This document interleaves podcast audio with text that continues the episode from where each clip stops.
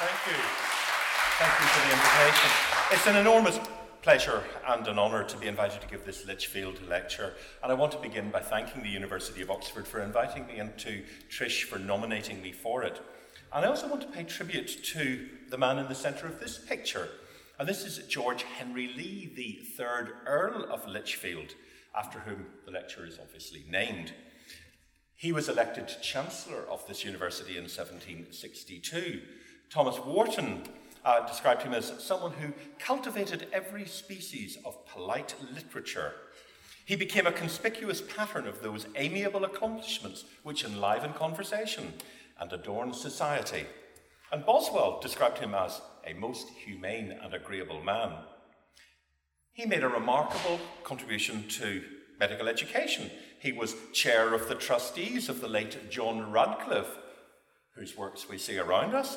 And with the then princely sum of £4,000 to spend, and this was 1762 or so, he decided that the most appropriate use for this money would be an establishment um, of the establishment of an infirmary, which crucially would offer practical instruction to medical students. And of course, this was at a time when medical education was largely theoretical, to the extent that patients were examined at all, as was the case in some foreign continental universities, it was limited to a few cursory glances, a feeling of the pulse, and perhaps an inspection of the urine. But the Bishop of Oxford, a man ahead of his time, said that infirmaries are the best, the most attractive school of physic. The book of nature is there laid open to the student. Now, the Earl also established the Lichfield Clinical Professorship, with the post holder required to attend the wards on two days each week but only between November and March to give lectures on particular cases. Now, more than two centuries have passed since then, but I would argue that the principles that were promoted by the Third Earl are as important as ever. By requiring the Lichfield professor to attend the wards, he was sending out a strong message that academics should descend from time to time, at least between November and March, from their ivory towers to engage with real people he wanted them to understand health and disease by talking to patients, a radical thought, by touching them while they were still alive, and by learning from them. Well, unlike many of the previous Lichfield lectures, I will not be talking about clinical medicine. Instead, I want to talk about the health of populations, and hopefully not from an ivory tower but by seeking to understand their lived experiences and how they're influenced by laws and policies. Now, when we think about laws and policies, I have no illusion about how difficult this is. It's not enough to, for us to influence policy by publishing papers in learned academic journals. I can only make a difference if my research is taken up and used by politicians and their advisors. And we all know that this is far from easy. I've considerable sympathy with um, Bismarck, who's alleged to have said apocryphally that there are two things that should never be made in public laws and sausages. Many of you will be familiar with that excellent book, The Blunders of Our Governments, which serves as a reminder of the problems that we have in our legislative process led by a parliament that has just voted to give it no say whatsoever in the greatest constitutional change we are to experience in decades. And this book is a reminder of why we need the courts to make some sense of what often emerges from Westminster in a process that, the, uh, that Lord Woolf, former Lord Chief Justice, famously described as binge lawmaking. Well, in circumstances such as this, I often find it helpful to refer to the work of another famous um, person with strong associations uh, with Oxford. And that, of course, is Charles Dodgson, or as he's better known to many of you, Lewis Carroll. As you know, he was a tutor in mathematics at Christ Church, and many features of the college figure prominently in his books the stairs at the back and the, the rabbit hole and so on. And there, of course, he and Alice are still remembered to this day in a stained glass window in the Great Hall. And I want to show throughout this talk today that Lewis Carroll actually was far ahead of his time. He offered remarkable insights into the world that we live in in this country today. But let me start with the title of my talk. I've also taken I've taken my text from another Oxford graduate, and this is from Theresa May, who studied geography at St Hugh's in the 1970s. She studied geography. Now, this rather begs the question of why she later appointed as her Secretary of State for International Trade Dr. Liam Fox, someone who has claimed that we now live in a post geography world. This is especially surprising and risky given that Dr. Fox will soon be setting off on a trip to Africa, presumably without recourse to the conventional maps. And perhaps if she had read history instead of geography, she might recall the fate of a, an earlier Scottish doctor who went off to Africa without maps. This time, however, I fear that he may be waiting some time for an American newspaper to send someone out to find him. Well, the Prime Minister sees herself as a revolutionary, and on the day that she entered Downing Street, she spoke of the need, all the things we would like to hear, the need to tackle the shorter life expectancy of those born poor, the harsher treatment of black people in the criminal justice system, and the low educational attainment among white working class boys. Six months later, in a speech entitled The Shared Society, she restated this commitment. The British public, we were told, had voted in the EU referendum for a quiet revolution that would change the way our country works. I'm sure you all saw those words on the ballot form at the referendum, just they were written perhaps in invisible ink. Now, the challenges of distilling meaning from the Prime Minister's words are well known. This, as you know, is her dictionary. And this also is something that uh, Lewis Carroll seems to have anticipated. And to quote from Through the Looking Glass, said, When I use a word, Humpty Dumpty said in rather a scornful tone, it means just what I choose it to mean, neither more nor less. The question is, said Alice, whether you can make words mean so many different things. But on this occasion, she offered us some clues as to what she meant, not with Brexit, but with her shared society. Importantly, she seemed to be focusing not on the what she termed the obvious injustices that often attract a lot of attention. And she included in those things like social justice and social mobility, the things that we in public health are used to working with. Instead, her focus was on something different, what has been termed the precariat or the just about managing. So, who are the just about managing or the jams? One of the first uses of this term was in a paper published by James Frayne for the think tank Policy Exchange, and he defined them as the C1, C2 families, what we would otherwise describe as uh, the lower middle class and upper working class. They make up about half of all British households. And these are families that manage to get by but have little resilience when circumstances change, for example, because of rising inflation or because of job loss. Unfortunately, Theresa May's government has been reluctant to offer us a clear definition of the jams. They follow in a long, and distinguished line of other groups with undefined terms the squeezed middle and hard-working families, as opposed to the lazy families.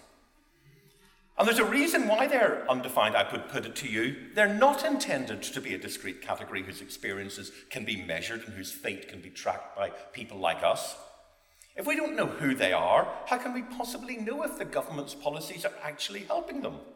Instead, I put it to you that the term is rather a rhetorical device, saying to as many people as possible that we are on your side, and by inference, other politicians are not.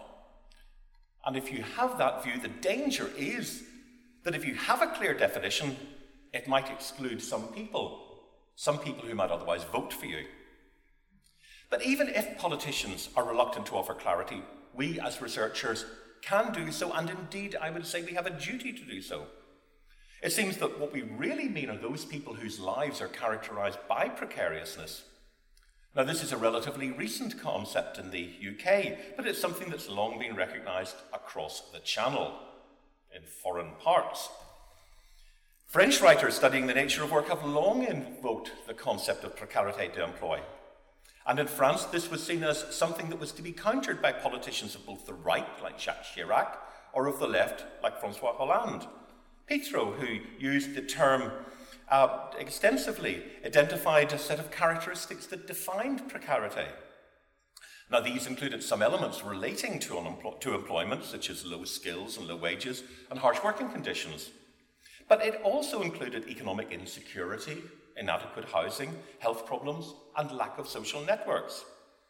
Crucially, echoing Theresa May's comments about the obvious injustices, precariousness was not the same as poverty, although clearly many people whose lives were precarious were also poor.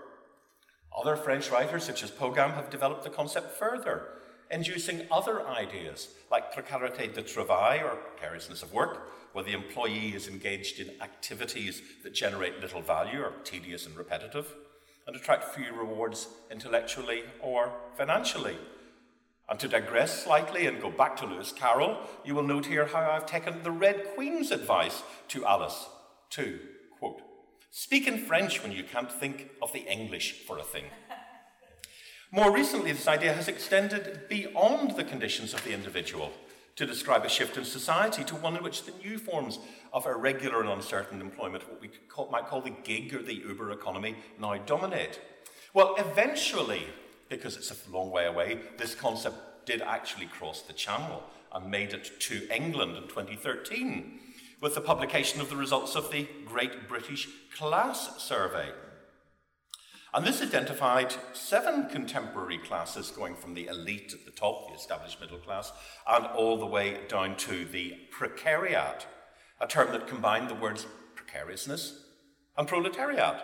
And the term was popularized by Guy Standing in his famous book, and he saw it as an inevitable consequence of developments such as information technology, the concentration of power in a rentier class.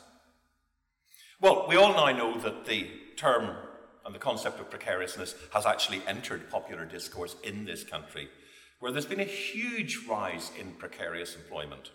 And this is a story from The Guardian late last year. As one former Labour minister said, there is something profound going on, and all of this poses potential risk to social cohesion. What I want to do now is to look at some of those who are in the precariat, or at least have become so in the last few years. But first, I want to think about what precariousness actually means. Now, here we have a series of definitions. I won't go through them. But what they have in common is the view that those whose lives are precarious face uncertainty and risk in several areas, including employment, income, and housing. And it links to this idea of the privatization of risk.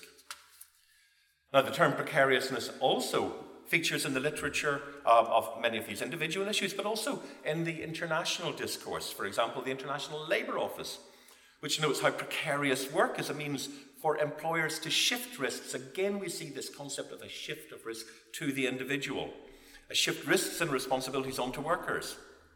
That it's not just in employment. In housing, Researchers on housing policy have noted how mortgage providers seek to transfer risk from themselves to those who are borrowing from them, demanding ever higher deposits for housing purchases, forcing them to spend more, and then, in many cases, diverting them to what is the much riskier, insecure private rented sector. Now, politicians will tell you that this is a good thing. This is giving individuals back control. They then can make the decision and this argument obviously has intuitive appeal, but I suspect that for many of them, they feel that this is effectively telling them that they're on their own. We also need to understand how precariousness relates to some other related terms if we're going to research this. The UNDP's 2014 Human Development Report talks about a widespread sense of precariousness in the world today in livelihoods, in personal security, in the environment, and in global politics. And while this was written in 2014, the global politics, the insecurity it could not have anticipated. Now, precariousness is not actually defined in this report.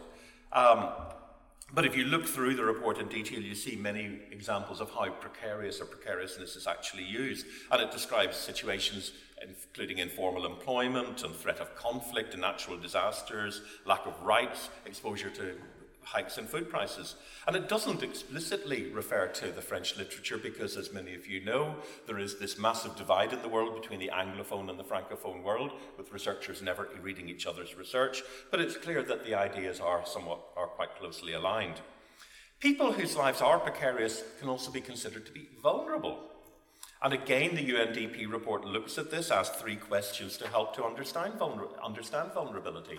It asks, who is vulnerable? To what? And why? For example, the poor, informal workers, and those who are socially excluded are vulnerable to economic and health shocks. But whole communities can also be vulnerable to conflict and civil unrest because of low social cohesion, unresponsive institutions, and poor governance. And the final term is resilience, used in many different ways by different disciplines. And here we again have a problem, work that I and my colleagues, I'll thank later, uh, many of whom are here, we've looked at co-citation analysis, looking how people in individual disciplines often never cite work from others. But here we can take it to mean social co- uh, resilience, the capacity of individuals or groups to secure favourable outcomes under new circumstances, and, if, and, and in some cases by new means. The same idea has been um, invoked by Luthar and colleagues, seeing it as a dynamic ability of individuals, communities, and entire societies to respond positively to shock. We undertook a systematic review of the literature to find the individual levels, um, level factors associated with resilience in the face of economic shocks. And we found evidence to implicate 10 different factors, from gender and marital status to income and social relations. So there is a lot of literature around about resilience which helps us to understand what's happening. But it's really important to remember that precariousness can cut across traditional classifications of social position or class based on socioeconomic status, employment status, or education. Individuals can be in a state of precariousness even if they are well educated and in employment, which in conventional social epidemiology would be considered as unfavourable uh, or favourable. For example, if the employment is, um, you know, and particularly if their employment is insecure and they have no assets to fall back on, I want to look at a contemporary example of a group that you might not necessarily think of as in a precarious position unless you are one of them or have children who are in that group, and that, of course, is British junior doctors. And this is a group that would seem to be exceptionally privileged in terms of income and to some degree job security. But in reality, under the current training programs, they often have no idea from one week to the next what hours they will be working, or from one year to the next what part of the country they will be sent to. And it makes it almost impossible for anyone with family responsibilities to juggle their multiple commitments. Unsurprisingly, morale is at rock bottom. Rates of burnout are increasing rapidly, and large numbers are abandoning the profession. This is an issue that goes all the way through society. And as we showed in a recent paper, uh, I did with colleagues in New Zealand, this is true elsewhere. But do we include doctors among the jams? Many, I suspect, might not, but others, particularly those who have experience of what they're living through, would think that in reality many of them are actually just about managing. We were interested in the well known link between job loss and worse mental health, and in some cases, the worst consequences, suicide. But what was surprising, particularly when we looked at the recent economic crisis, we looked across different European countries, we saw how countries had differed in what happened as a result of the crisis. And when we looked in more detail, we, could, we found that we could explain the difference in the response to job loss and whether it led to suicide by the presence of what we call active labour market programmes.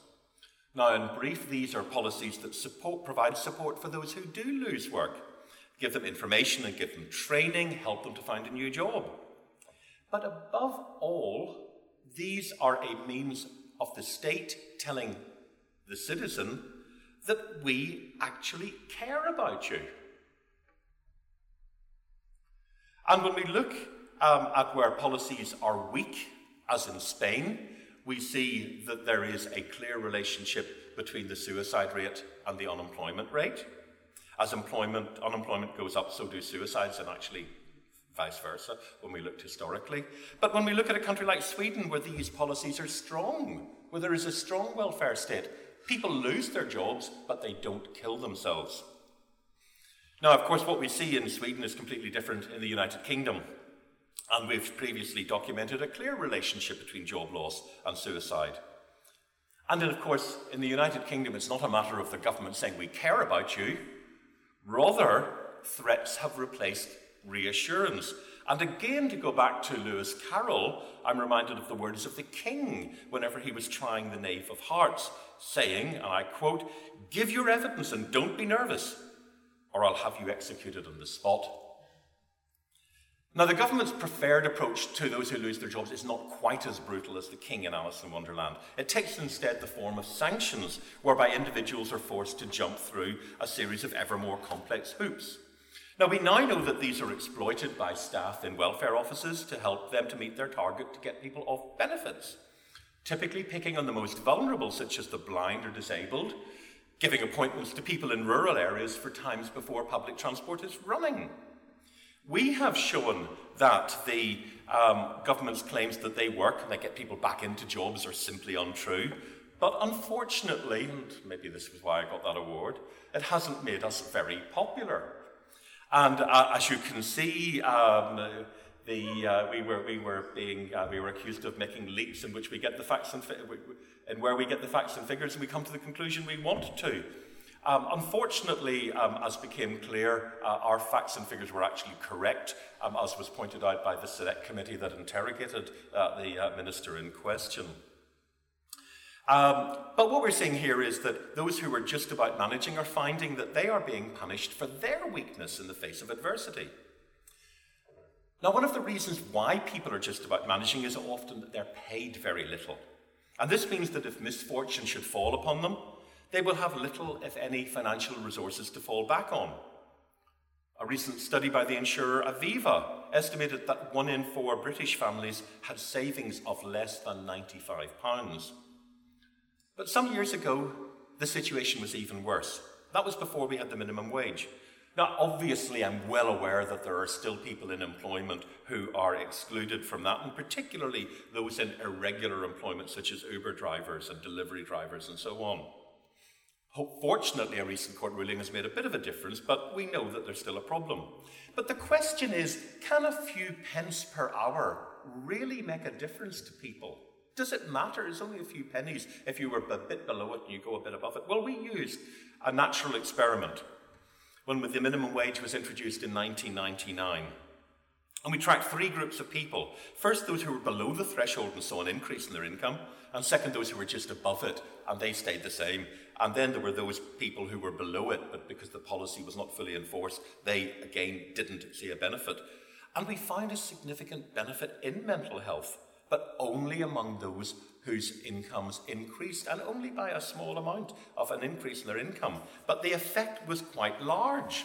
In fact, it equated to the equivalent of giving them antidepressants. Now, this suggests that for people whose lives are precarious, a small change can make a big difference and if the Prime Minister is really interesting, interested in helping the jams, then one obvious measure would be to make the national living wage compulsory. That would actually help them. Well, what I've been describing falls into the category that Paugam and others would describe as précarité d'emploi. But there's also précarité de travail, precariousness of work. Now, we've been looking into this in particular in France, where there has been an epidemic of workplace suicides. Increasing numbers of employees are choosing to kill themselves at work or leaving letters that indicate clearly that their suicide is related to their work. And we've seen this in a range of companies in a range of different sectors. Um, some have actually gone into their offices, having been on sick leave, gone back to their offices and hanged themselves in their offices uh, to make the link clear. And in July 2016, Paris prosecutors announced the intention to prosecute the former chief executive of France Telecom, now Orange. Uh, and uh, it followed an earlier case when the uh, Court of Appeal found that the car manufacturer Renault was guilty of gross, gross negligence. So there's a problem with workplace suicides in France, but what about in the United Kingdom? Well, the French government has at least recognised that it's a problem. Any suicide at work is automatically deemed to be work related until proven otherwise. And suicides outside work are investigated to see if there is a link with work. For example, if family members have evidence like letters or whatever. But the situation is very different over here. Here, the legal position is that even those suicides committed in the workplace are presumed to be individual and voluntary acts. And the relevant legislation states that all death to workers and non workers, with the exception of suicides, must be reported if they arise from a work related accident.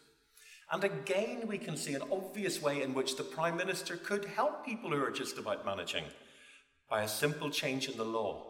If only she chose to. Well, looking beyond employment and income, many people also feel precarious because of concerns about having nowhere to live. For consistency, and to stick with the idea, if you're not sure how to explain this, say it in French, précarité de logement.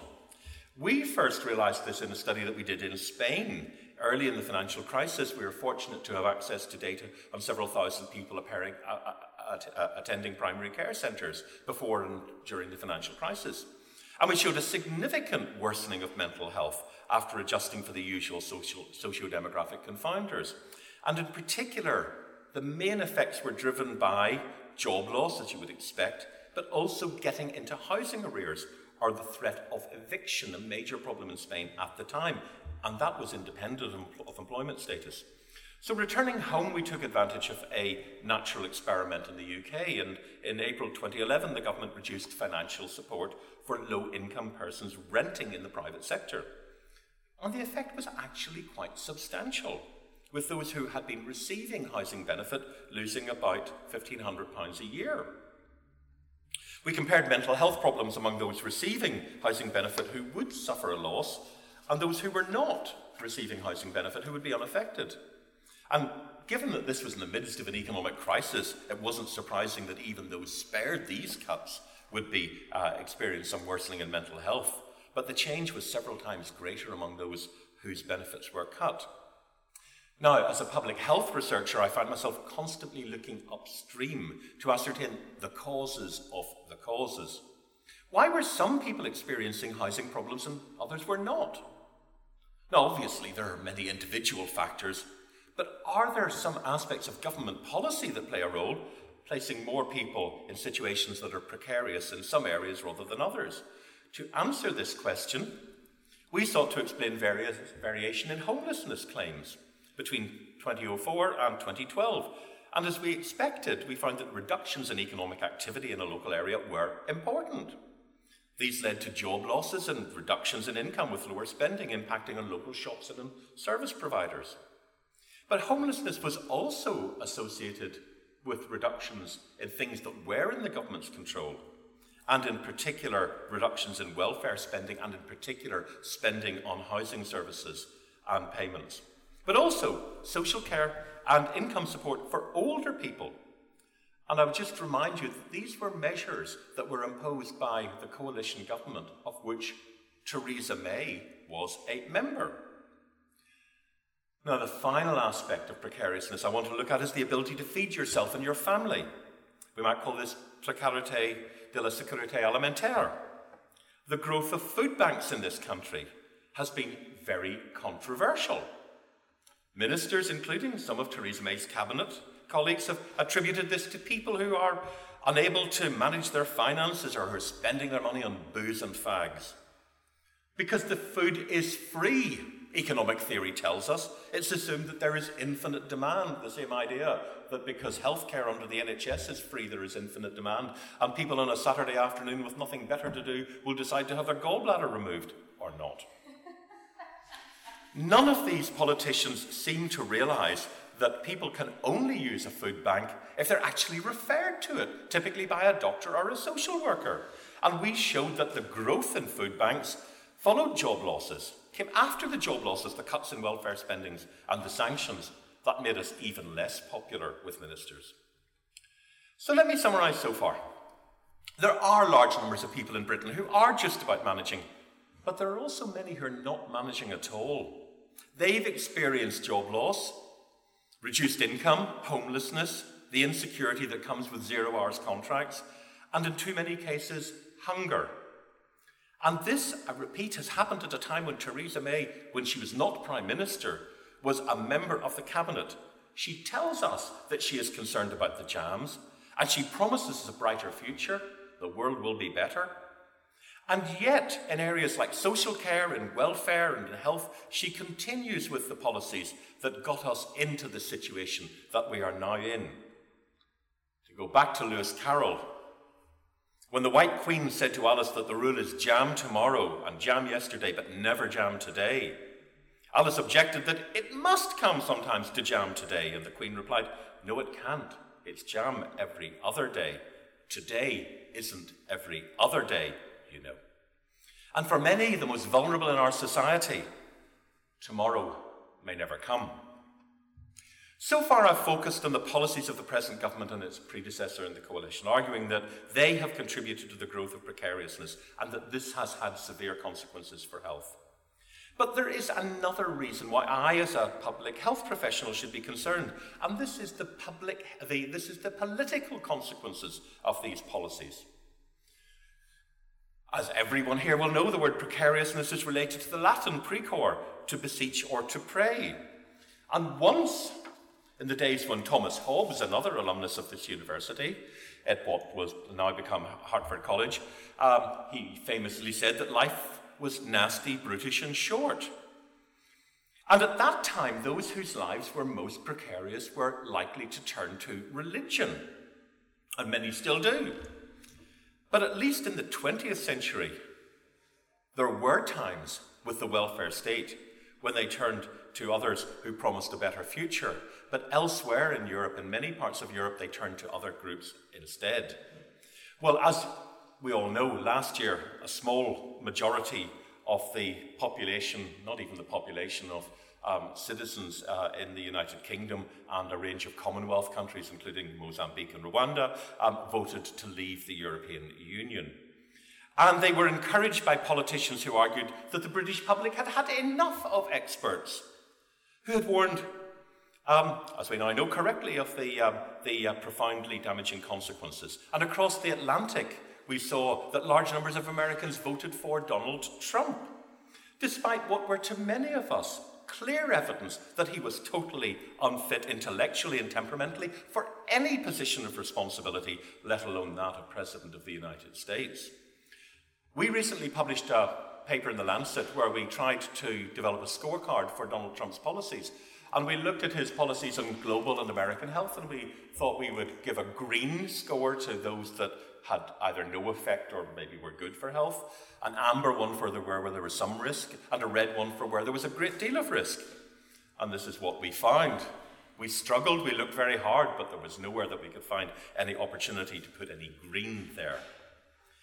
Now, these concerns are not limited to the Anglo Saxon world. Across Europe, parties attacking what is portrayed as an out of touch establishment are attracting growing support.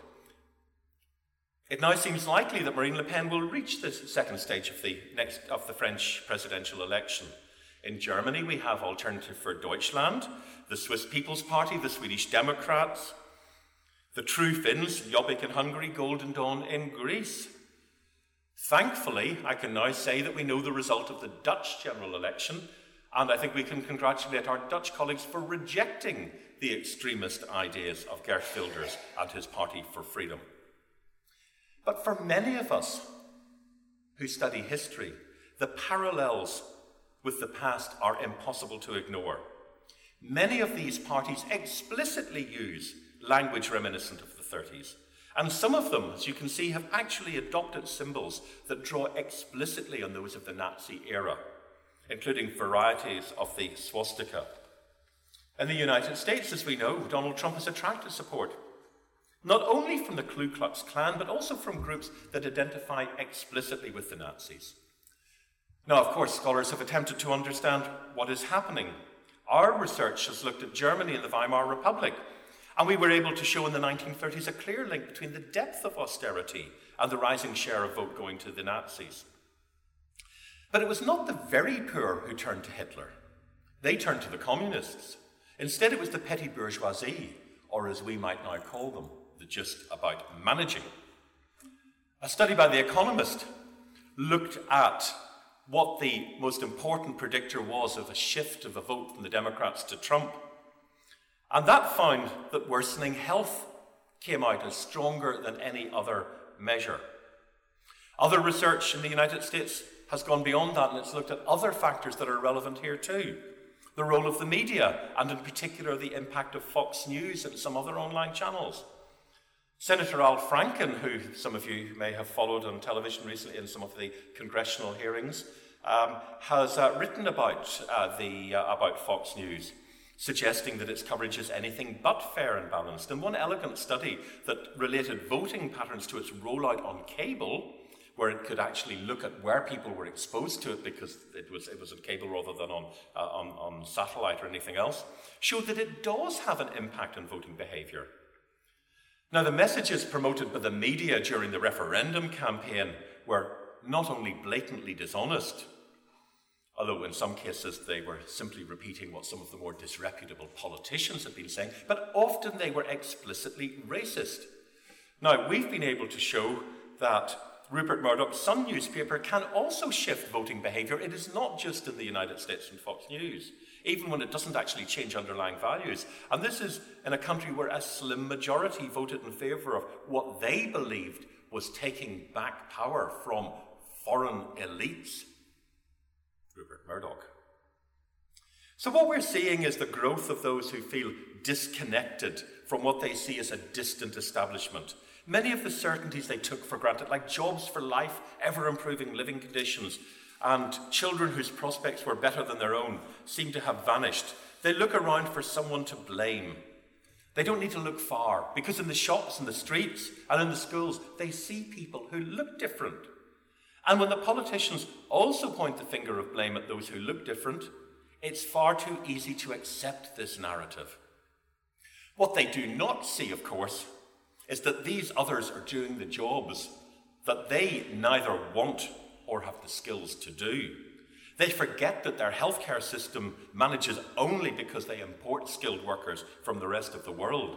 They forget that their elderly relatives are looked after by migrants. And now we have the prospect of a Brexit. Although, if you were watching the Brexit committee uh, hearings yesterday, you may think that the prospect of the government ever actually succeeding in leaving the UK is as distant now as it ever was. And uh, if anybody wants to, I've posted a blog on the BMJ website only about an hour ago, um, which recounts David Davis's interesting encounter um, with the uh, committee.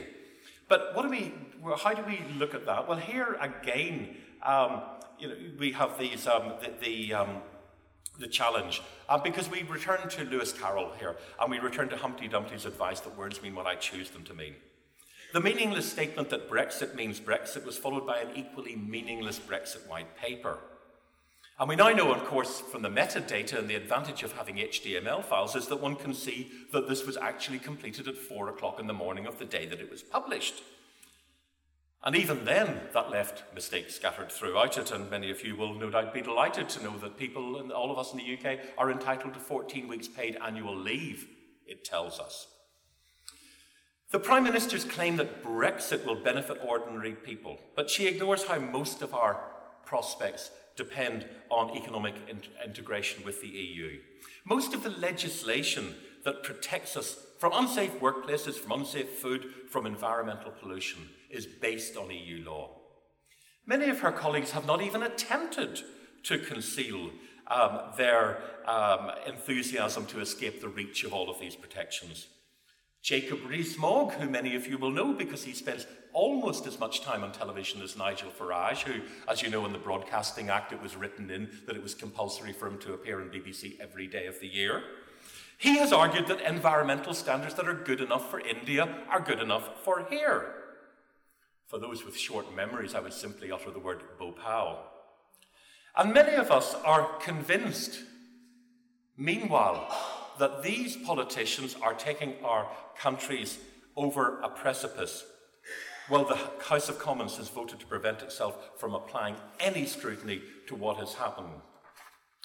Now, maybe our government believes what it's saying, yet their statements suggest that they often see things like the Red Queen who said, Why, sometimes I've believed as many as six impossible things before breakfast, Brexit. And certainly when it comes to Brexit, the speed with which ministerial statements are corrected by Downing Street suggests a very high level of confusion. As the Mad Hatter told Alice when saying, What you mean is very different from meaning, when she said, What you mean is very different from meaning what you say. Now, Alice in Wonderland ends um, when Alice wakens up from her dream.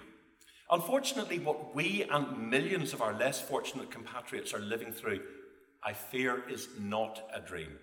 It is a reality. And we're pursuing policies that can only make things worse. Much, much worse. So, to conclude, I want to leave you with some words from Alice that summarize how many of us feel living in Britain today. But I don't want to go among mad people, Alice remarks. Oh, you can't help that, said the Cheshire Cat. We're all mad here. I'm mad. You're mad. How do you know I'm mad? said Alice. You must be, said the cat, or you wouldn't have come here. Thank you very much. And in particular, a thank you to my colleagues, many of whom are in the audience. I won't go through them all. Well, I will mention them David, Aaron, Marina, Rachel, Amy, Gregory, Mike Galsworthy, Alex um, Danny Dorling, Sarah Waters, and others, and uh, forgive me if I've forgotten to mention anybody, uh, and uh, our funders, the Wellcome Trust, um, the European Commission, a particular thanks to, uh, the ESRC, WHO, and to Trish, and in particular uh, to my wife and two wonderful daughters who put up with me while I'm working on all these things. Thank you all very much.